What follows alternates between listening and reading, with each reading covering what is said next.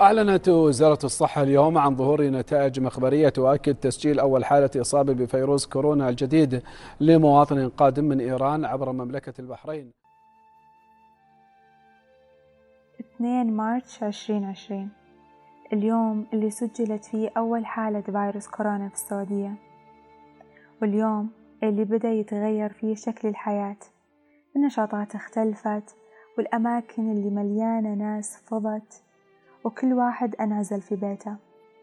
والعالم اليوم يشهد أزمة حقيقية ما زالت مستمرة حتى بعد مرور أكثر من سنة على تفشي هذا الوباء اللي انعكست آثاره في شتى مجالات حياتنا الصحية التعليمية والاجتماعية. حتى التطوع تأثر بشكل لا يوصف خلال هذه الأزمة. المبادرات توقفت الأعمال تغيرت الأنشطة والخطط كلها تم إعادة جدولتها من أول وجديد التطوع في هذه الفترة أشبه بالتحدي الصعب اللي يواجه الكثير من المتطوعين خصوصا كفريق لأن التجمعات ممنوعة والاحترازات شديدة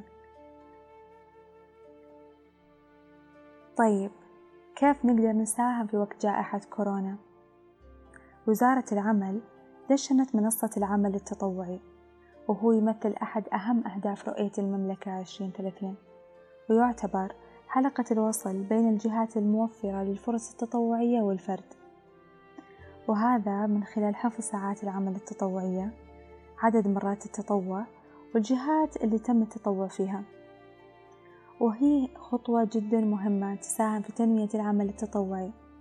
لأن معروف أن الأفراد من الصعب جدا أنهم يساهمون بشكل كبير خصوصا في ظل وجود الإجراءات الاحترازية الصارمة. وهنا يبان دور العمل المؤسسي اللي يضمن في المقام الأول سلامة المتطوع وسلامة الفئة اللي تحتاج للتطوع. أيضا المنصة توضح الخطوات السهلة والصحيحة للانخراط في العمل التطوعي واللي أهم من هذا كله ضمان حق المتطوع توثيق مبادراته وساعات العمل التطوعية. وزارة الصحة أيضا تشارك في أكبر نسبة احتضان للمتطوعين.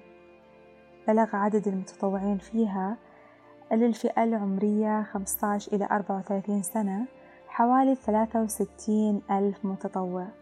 وتمثل نسبتهم أكثر من 70% من إجمالي المتطوعين في السعودية.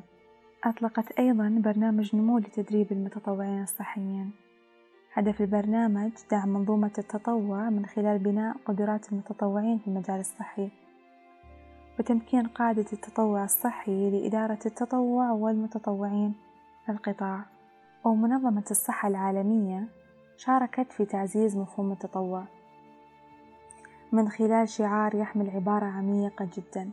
تسلط الضوء على أهمية التبرع في الدم وإنقاذ الأرواح وتحسين صحة الآخرين خصوصا في وقت جائحة كورونا. تبرع واجعل العالم ينبض بالحياة. وزارة الصحة بالسعودية أطلقت قبل سنوات تطبيق وتين هو تطبيق يوصل بين المتبرعين وبنوك الدم في السعودية. ويوثق تبرع الأشخاص عن طريق هذا التطبيق. وبإمكان المتبرع لأكثر من عشر مرات أن يحصل على وسام الملك عبد العزيز من الدرجة الثالثة. أبواب العطاء كثيرة. كون أن فريقك التطوعي يتوقف عن العمل مؤقتا هذا لا يعني أبدا أن أبواب الخير أغلقت. التطوع موجود سواء كان عن بعد أو في يدين التطوع. وفقا للإجراءات الاحترازية طبعا.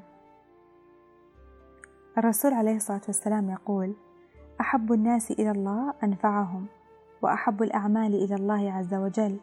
سرور تدخله على مسلم أو تكشف عنه كربة أو تقضي عنه دينا أو تطرد عنه جوعا.